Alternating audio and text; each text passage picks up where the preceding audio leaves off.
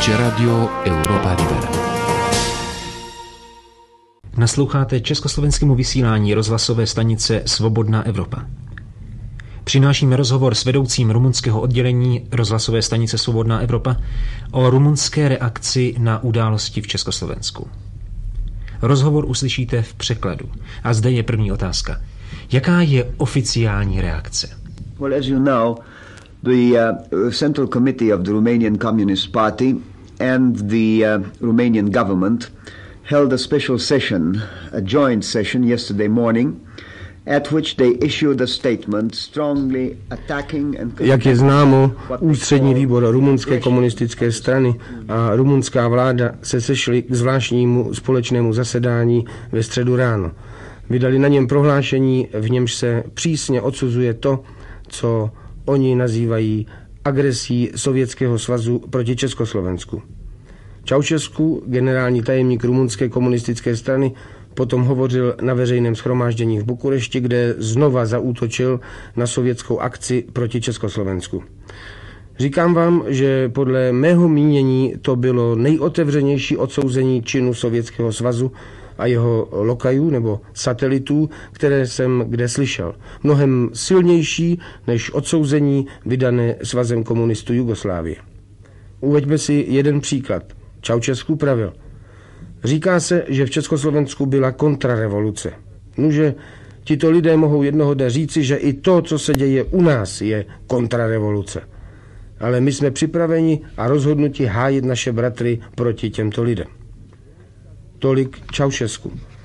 Rumunská komunistická strana a vláda už připravili armádu a začali také vytvářet jednotky gardy, složené z intelektuálů, dělníků a rolníků. Podle mého mínění je tím Sovětskému svazu dáno na srozuměnou, že jestliže má podobné plány s Rumunskem, setká se nejen s odporem rumunské armády, což by ostatně nebyl pro Sovětský svaz velký ani dlouhodobý problém, ale i s odporem partizánských jednotek v případě okupace země. Tak to by mělo dát Sovětskému svazu příčinu k zamyšlení. Včera ráno se sešlo rumunské národní shromáždění k zvláštnímu zasedání. Ceaușescu tam přečetl prohlášení, které vymezuje základy vztahu Rumunska k ostatním socialistickým zemím. Toto prohlášení bylo přijato a jednomyslně schváleno rumunským národním shromážděním. Ve svém projevu při této příležitosti pronesl Ceaușescu několik otázek krajně nepříjemných Sovětskému svazu. Některé z těchto otázek klade i západní tisk. Například, bylo toho zapotřebí? Ohrožovala československá komunistická strana socialistické zřízení v Československu? Nebo kdo tedy vlastně ohrožoval v Československu socialistické zřízení? Ceaușescu prakticky obvinil Sovětský svaz z podkopávání socialismu a komunismu v Československu. Hovoříme s vedoucím rumunského oddělení rozhlasové stanice Svobodná Evropa. Další otázka. Zmínil se Ceaușescu ve svém projevu o Dubčekovi. Myslím, že invaze Československa se zvlášť těžce dotkla Rumunska, protože Ceaușescu byl poslední předák, který navštívil Prahu. Ano, Ceaușescu se zmínil o své pražské návštěvě.